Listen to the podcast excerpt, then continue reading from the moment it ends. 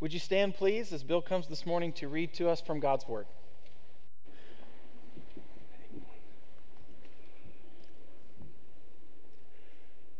The people of Jerusalem made Ahaziah, Jehoram's youngest son, king in his place, since the raiders who came with the Arabs into the camp had killed all the older sons. So Ahaziah, son of Jehoram, king of Judah, began to reign. Ahaziah was 22 years old when he became king, and he reigned in Jerusalem one year. His mother's name was Athaliah, a granddaughter of Omri. He too followed the ways of the house of Ahab, for his mother encouraged him to act wickedly. He did evil in the eyes of the Lord, as the house of Ahab had done. For after his father's death, they became his advisers to his undoing. This is the word of the Lord from Second Chronicles 22 1 through 4. Amen. Thank you. You may be seated.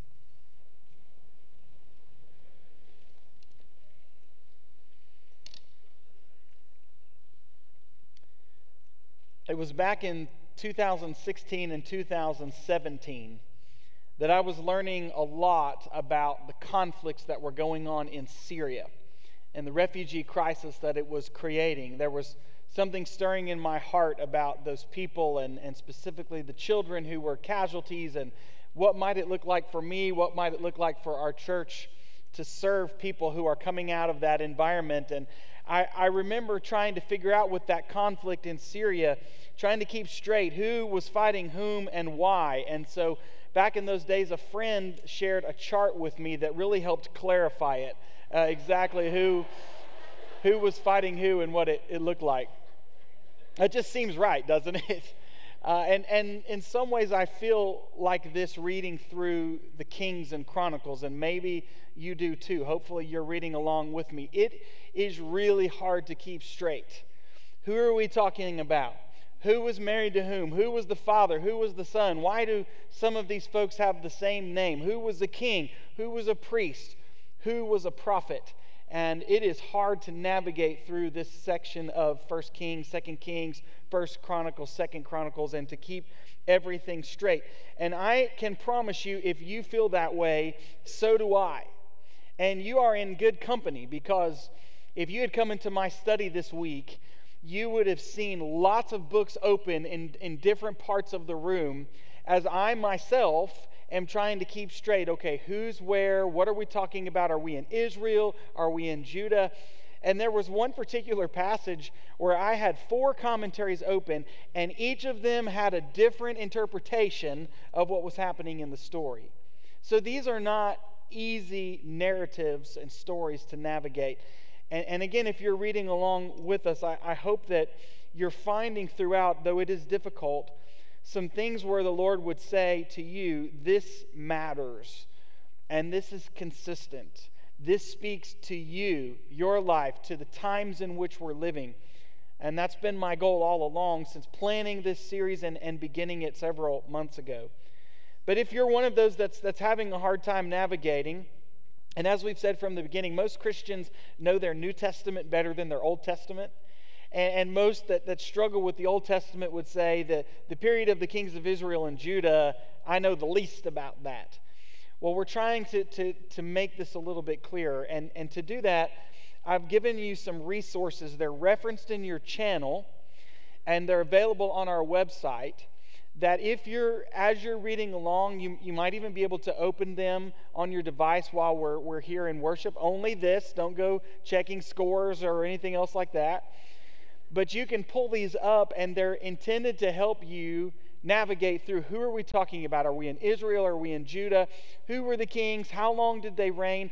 And also, I love this one. Who were the prophets who, who also were speaking at this time and God was speaking through them into the lives of his people?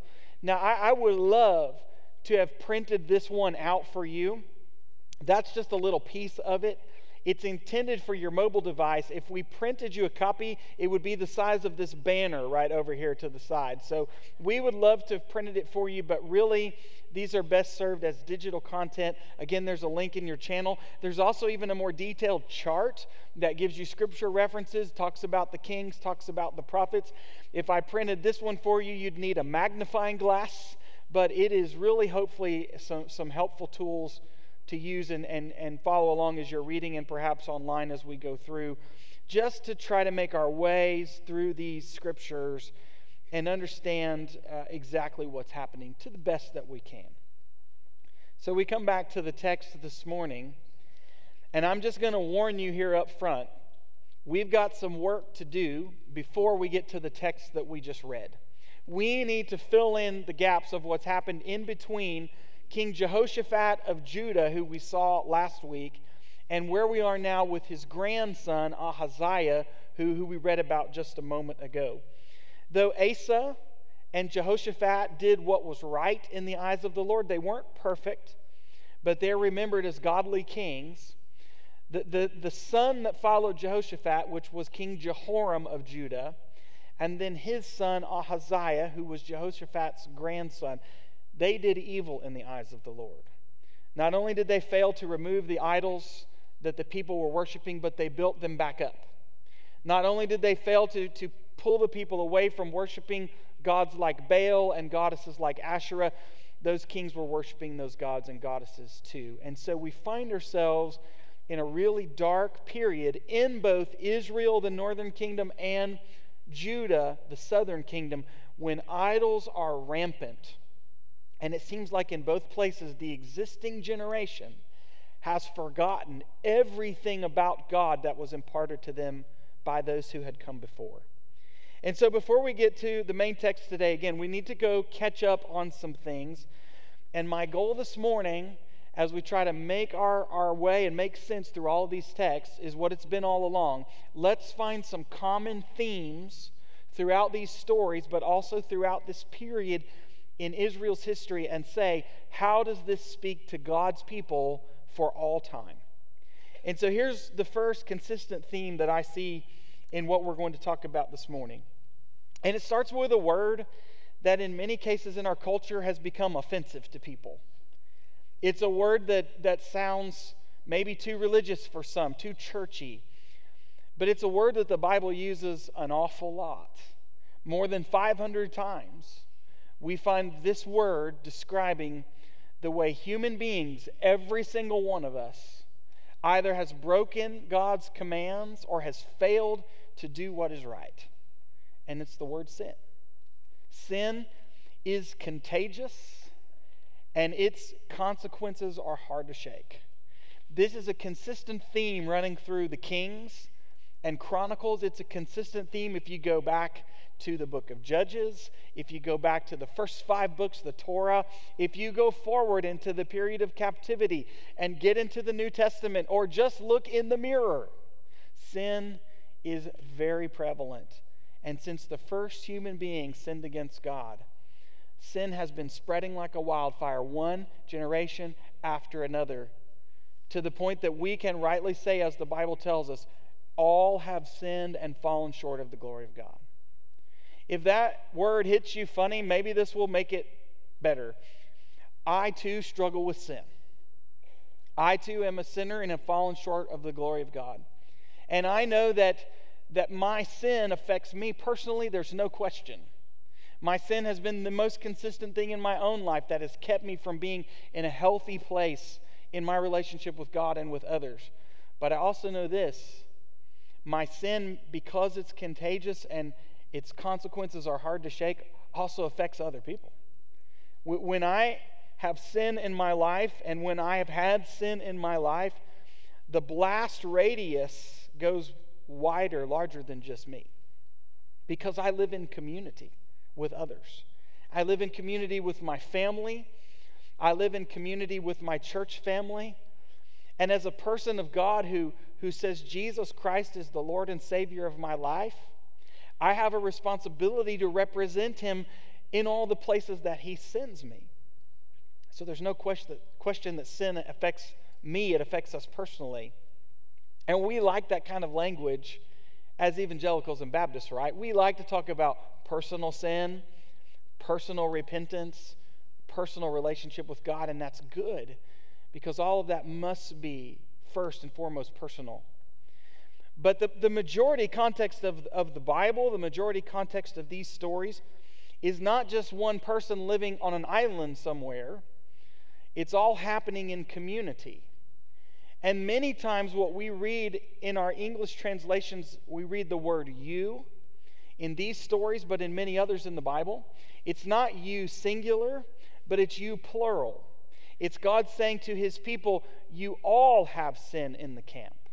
You all are not where you're supposed to be. You all are in danger of facing the consequences as a community for the unfaithfulness and for the sin and idolatry that exists in your midst.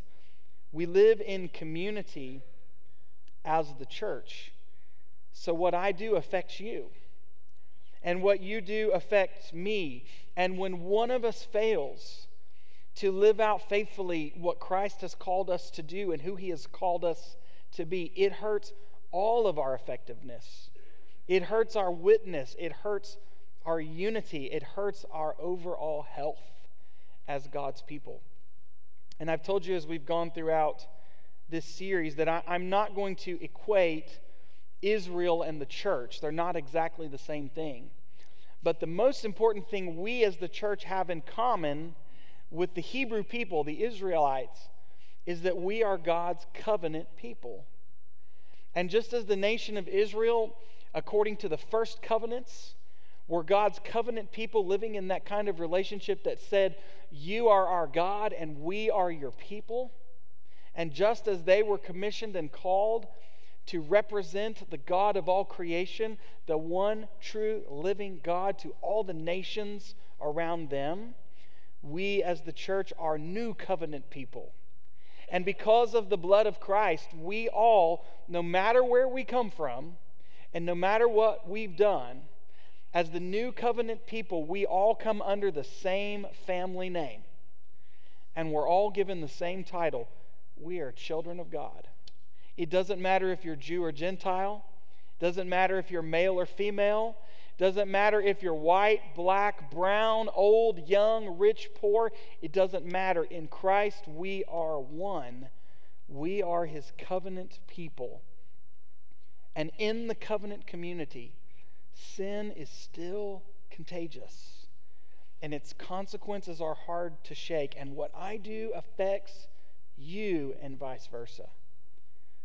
So, as we come back to the Kings and Chronicles, again, this is a time in the history of the divided kingdom when sin and idolatry are rampant throughout both Israel and Judah. And we have some prophets speaking into this situation. And the two most common prophets we'll see in this period have a similar sounding name Elijah and Elisha. Many of us are very familiar with Elijah.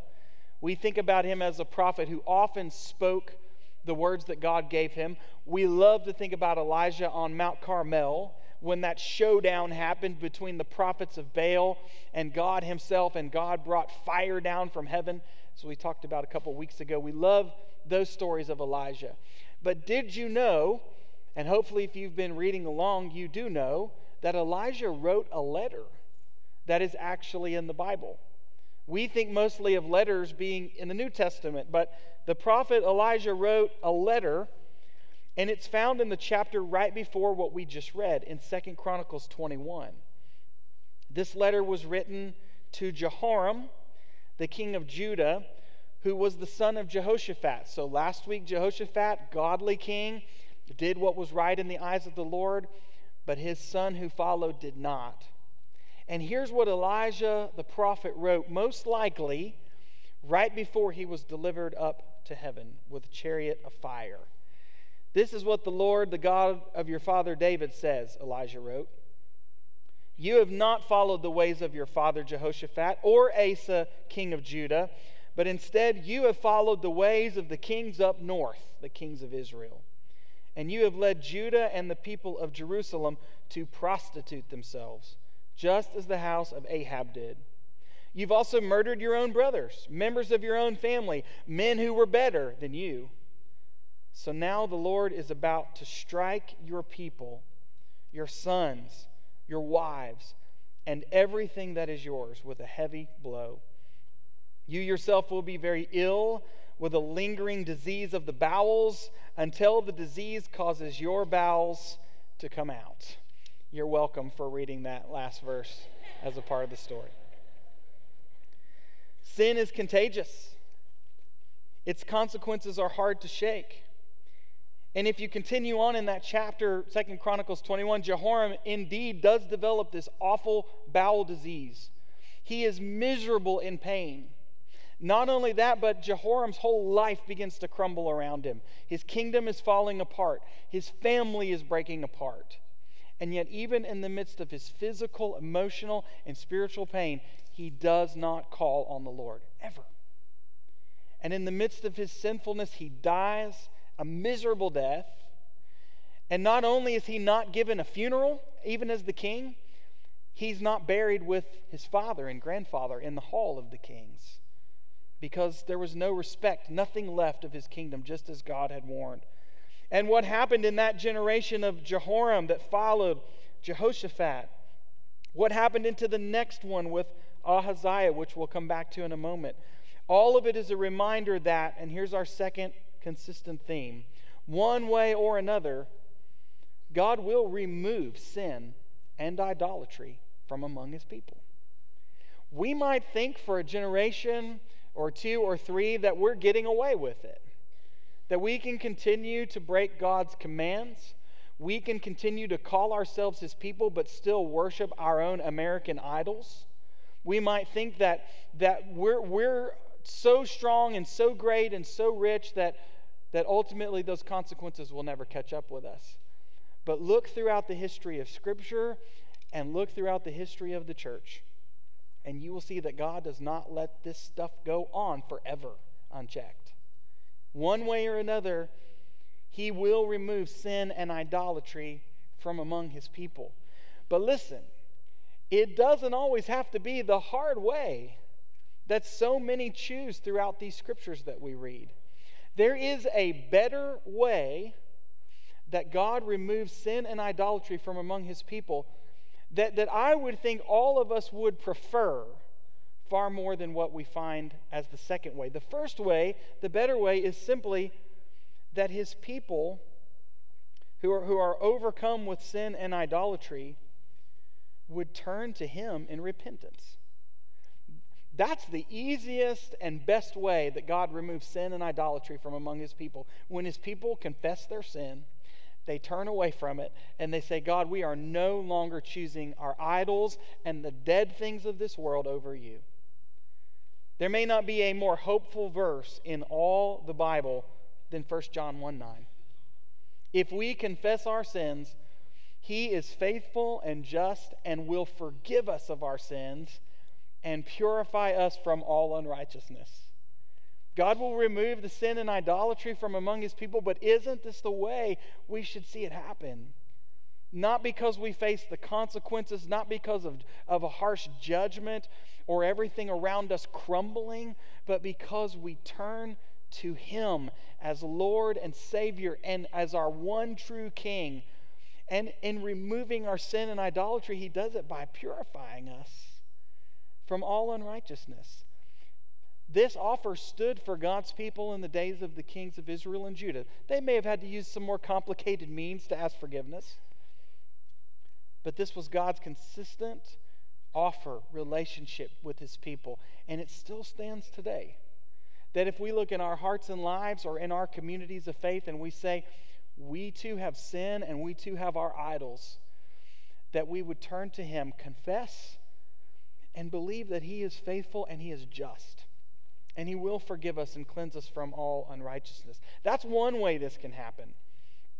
The other way that God will remove sin and idolatry from among his people is by bringing judgment and by allowing his people to face the consequences that we bring on ourselves through our disobedience.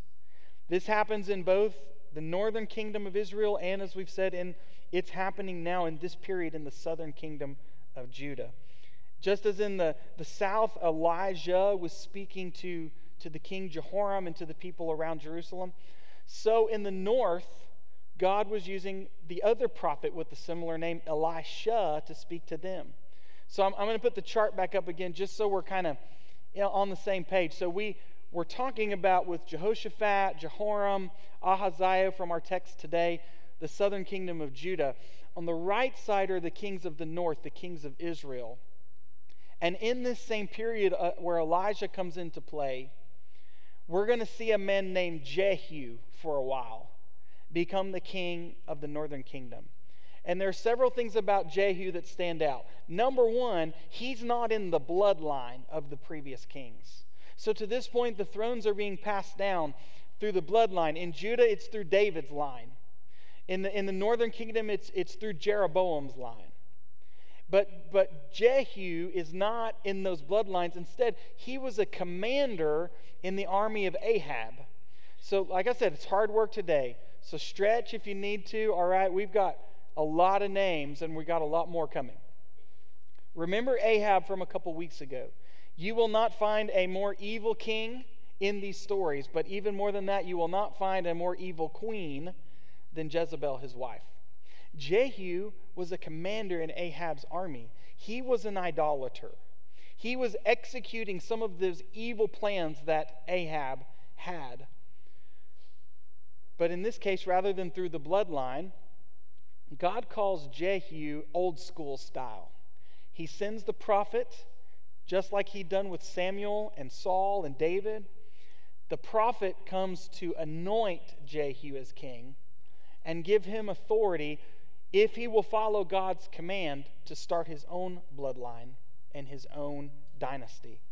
And so in 2 Kings chapter 9, I, we, we don't have time to cover the whole story of Jehu, but I at least have to read this first introduction to you, just so you get a picture of who Jehu of the north was and how God was executing his judgment during this period. So 2 Kings chapter 9, verses 1 through 3. The prophet Elisha summoned a man from his own company of prophets, and he said to him, Tuck your cloak into your belt, take this flask of olive oil with you, and go to Ramoth Gilead. And when you get there, look for Jehu, the son of Jehoshaphat, the son of Nimshi. Go to him Get him away from his companions and take him into an inner room. Then take the flask and pour the oil on his head and declare, This is what the Lord says I anoint you king over Israel. Then open the door and run. Don't delay. This is, this is the kind of reputation that Jehu, the commander of Ahab's army, has. But Jehu responds. He accepts the task given to him by the prophet whom Elisha had sent, and he becomes the king. And, and God used Jehu to completely obliterate the worship of Baal in the northern kingdom. All of those kings of the north before had been worshiping Baal and Asherah. But Jehu is used to destroy all of Ahab's line. He also kills Ahab's evil son and Jezebel. And just as God had, had said, she is devoured by dogs. It's incredible what happens in these stories. Then Jehu goes into Baal's temple and destroyed all of the prophets and the servants of Baal, and he destroyed Baal's sacred stone. And I kid you not, the Bible says this they went into Baal's sacred place and they turned it into a latrine. This is exactly what the Bible says happened. I don't care what you watch on Netflix, it'll never be as entertaining as these stories in 1st and 2nd Kings, 1st and 2nd Chronicles. Go back and read this stuff. But Jehu is executing this judgment. Again, one way or another, God will remove sin and idols from among his people, and the people of the north are still his people. And Jehu is executing the judgment. And if you're reading through these stories for the first time and you've watched one northern king after another be called evil, evil, evil, you might start thinking, finally, we have a king who's going to be good. Finally, a king of the northern kingdom of Israel will be called one who does right in the eyes of the Lord. But Jehu, even though he destroyed all of the worship of Baal as God had commanded him, he never removed the idols from his own heart. And he never gave his heart fully to God. He got rid of the, the idols to Baal, but he kept worshiping other idols like the golden calves at Bethel and Dan. And so, even in the end, after all the good that Jehu was used for, the Bible says he did evil in the eyes of the Lord. This is a period, as I've said, where whether you're in the northern kingdom of Israel or the southern kingdom of Judah, the news is not good. And the people are not being faithful. And as we come now to our text from today, which is where we're going to end, we're back in Judah. We're back in the southern kingdom. And the bloodline of David is still in place. Now we come from Jehoshaphat, who was a good king through Jehoram, who was evil, to Ahaziah, who reigned for a whopping one year as a 22 year old when he became the king.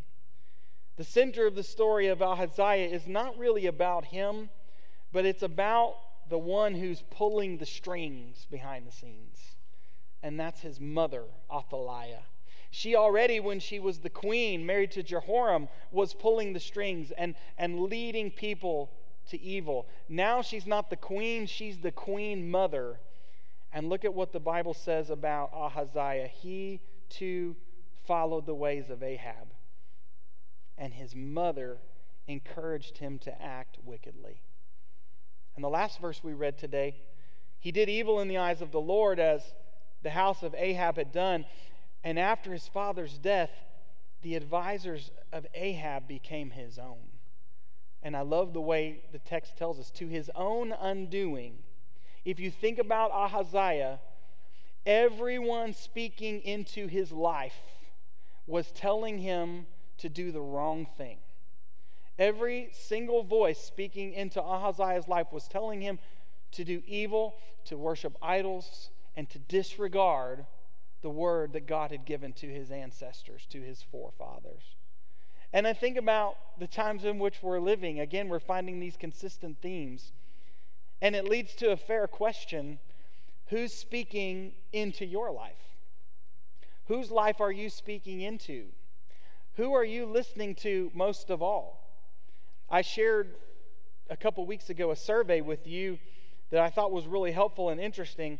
Apparently, this is the season for surveys because I came across another one just released by Lifeway which is our, our denomination's research arm, that I, I thought was probably pretty accurate.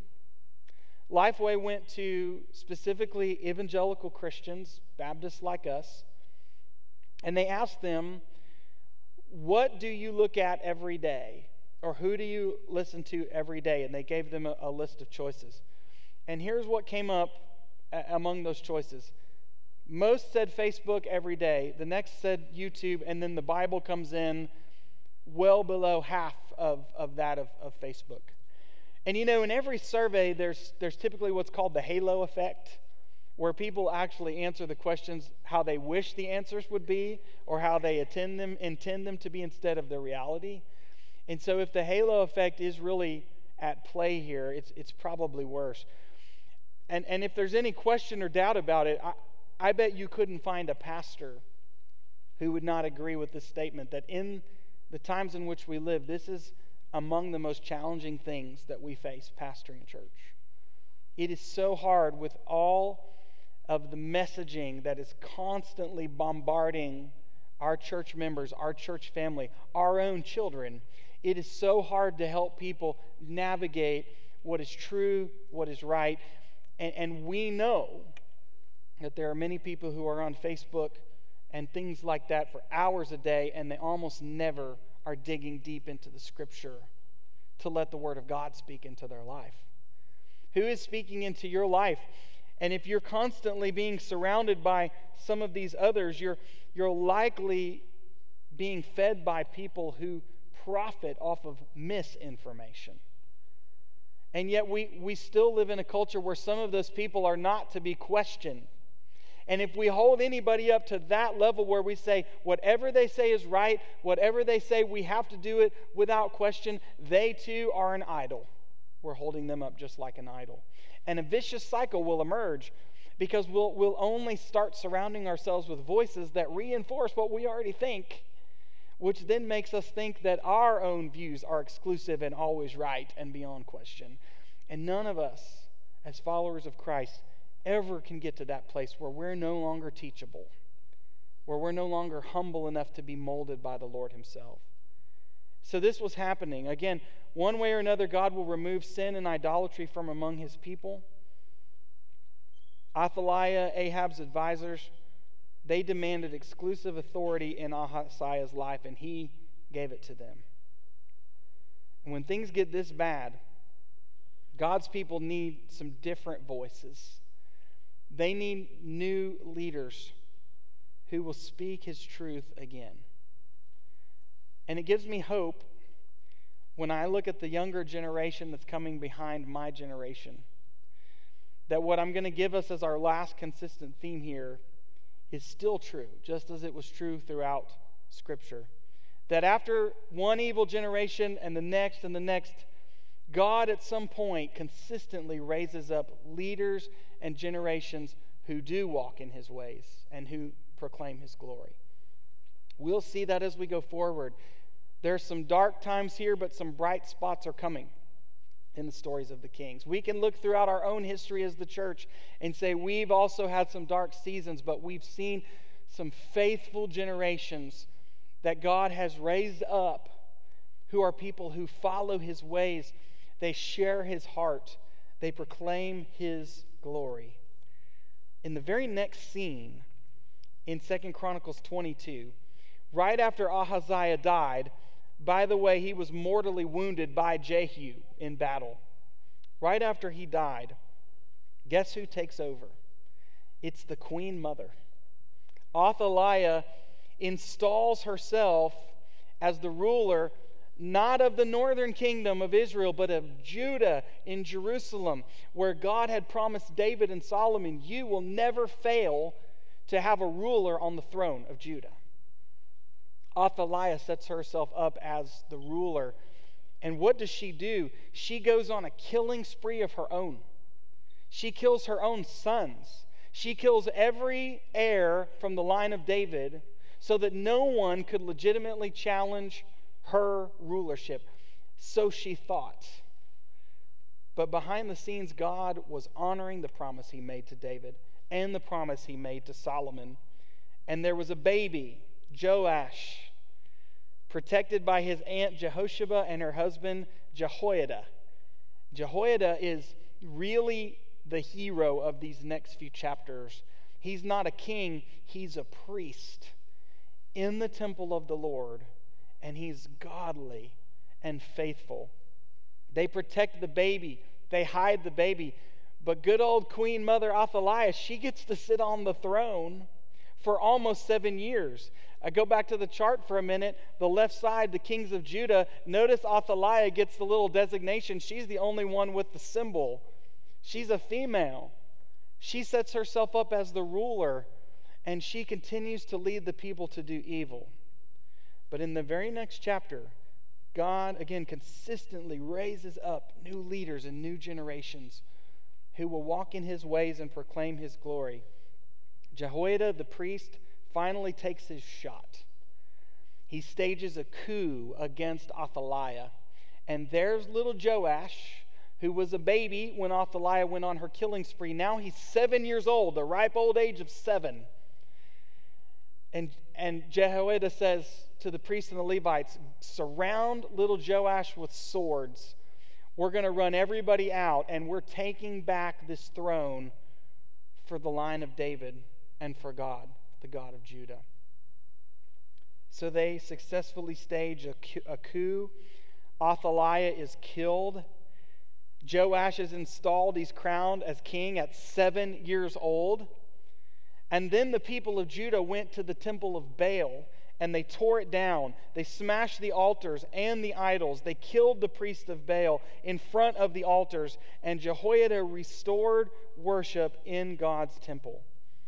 As long as Jehoiada was alive, Joash did what was right in the eyes of the Lord. A new generation rose up. The idols were removed.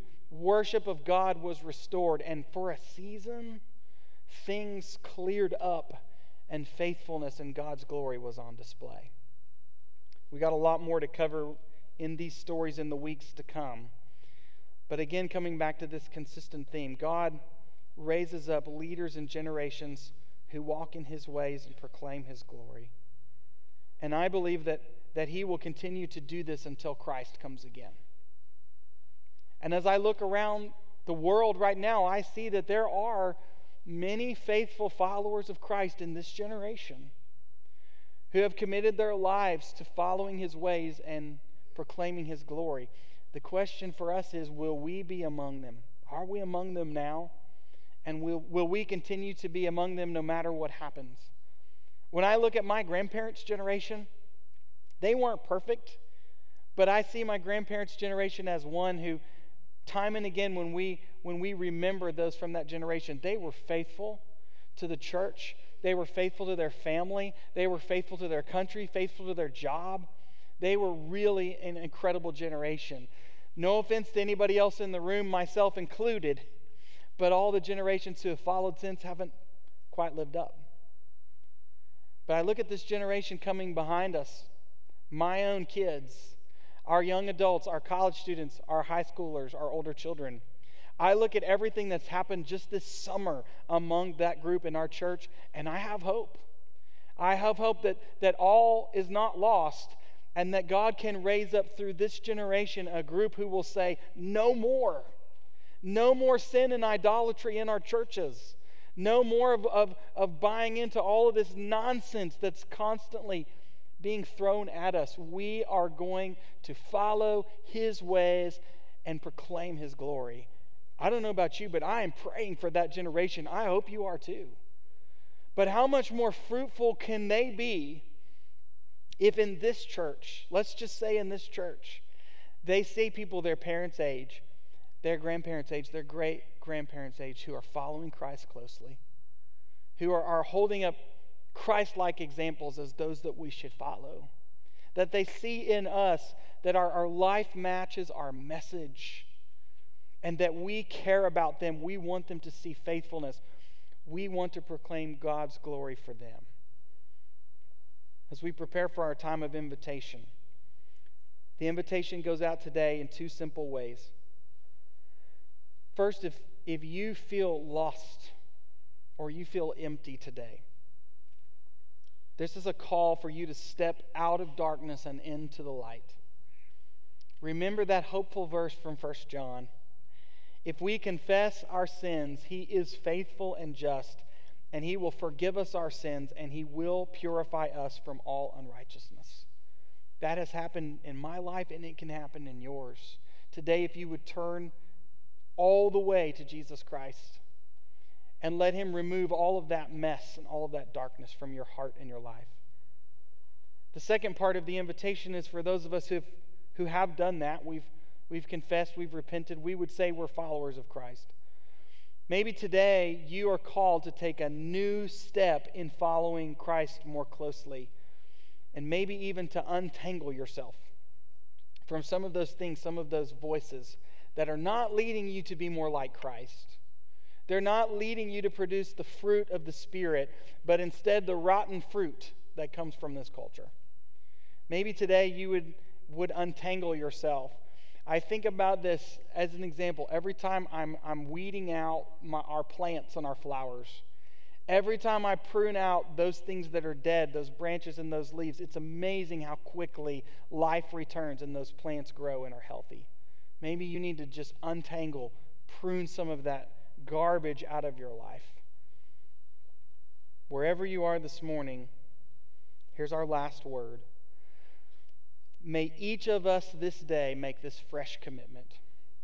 Lord Jesus, I will walk in your ways and I will proclaim your glory.